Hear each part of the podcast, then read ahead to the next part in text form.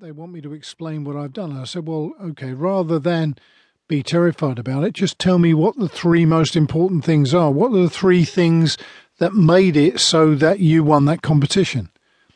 And within a couple of sentences and a, and a short conversation, she was able to work out exactly what those three things uh, were.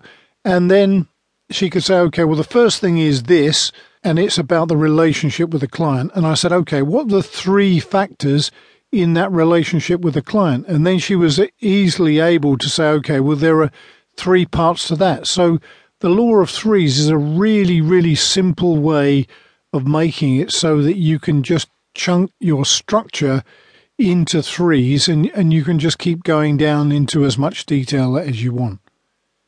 I really hope that's helpful for you.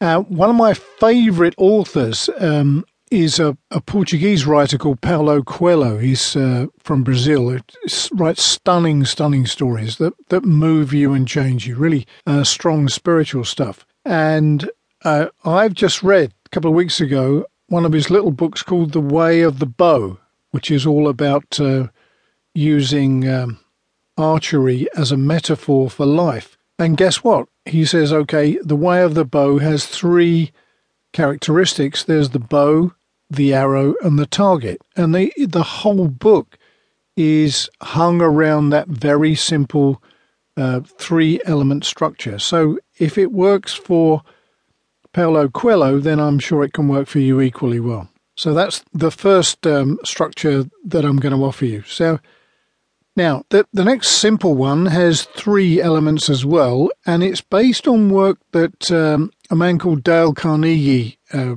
brought to bear. He Dale Carnegie was around in the 1920s, 1930s, and he, he read some research that said people are more terrified of public speaking than they are by the prospect of dying. And he thought, okay, well, let me figure out a way where I can build people's confidence to speak in public, and we'll just use that as a metaphor for an early form of uh, development, of personal development.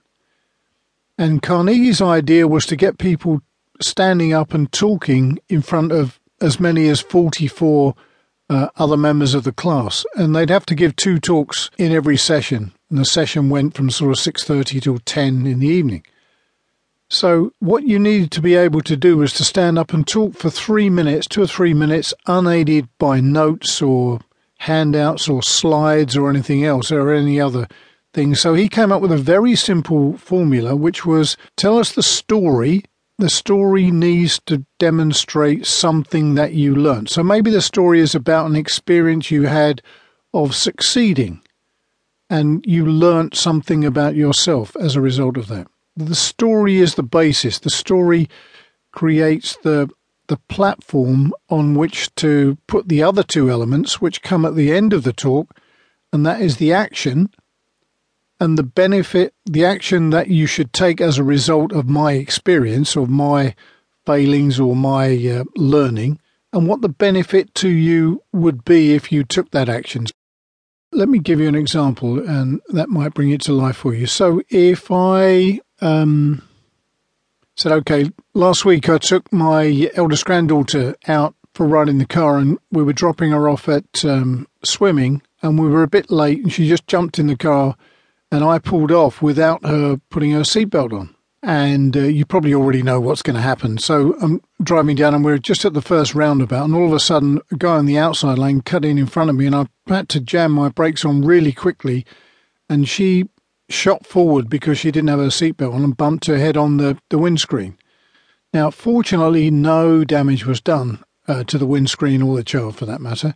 But the lesson I learned was that it's always better to wear a seatbelt because you're going to be much safer. So there's my story. My story is um, about me driving my granddaughter. You know, what have I learned? I've learned from um, a close call the action I want you to take is to always wear a seatbelt, and the benefit you'll get is that you'll be much safer. So, that very simple three element structure worked for Carnegie and worked all the way through. And, that, and that's probably, um, well, I'm certain that's still being taught by Dale Carnegie instructors uh, everywhere around the world now. It certainly uh, was when uh, when I learned to do that with some colleagues.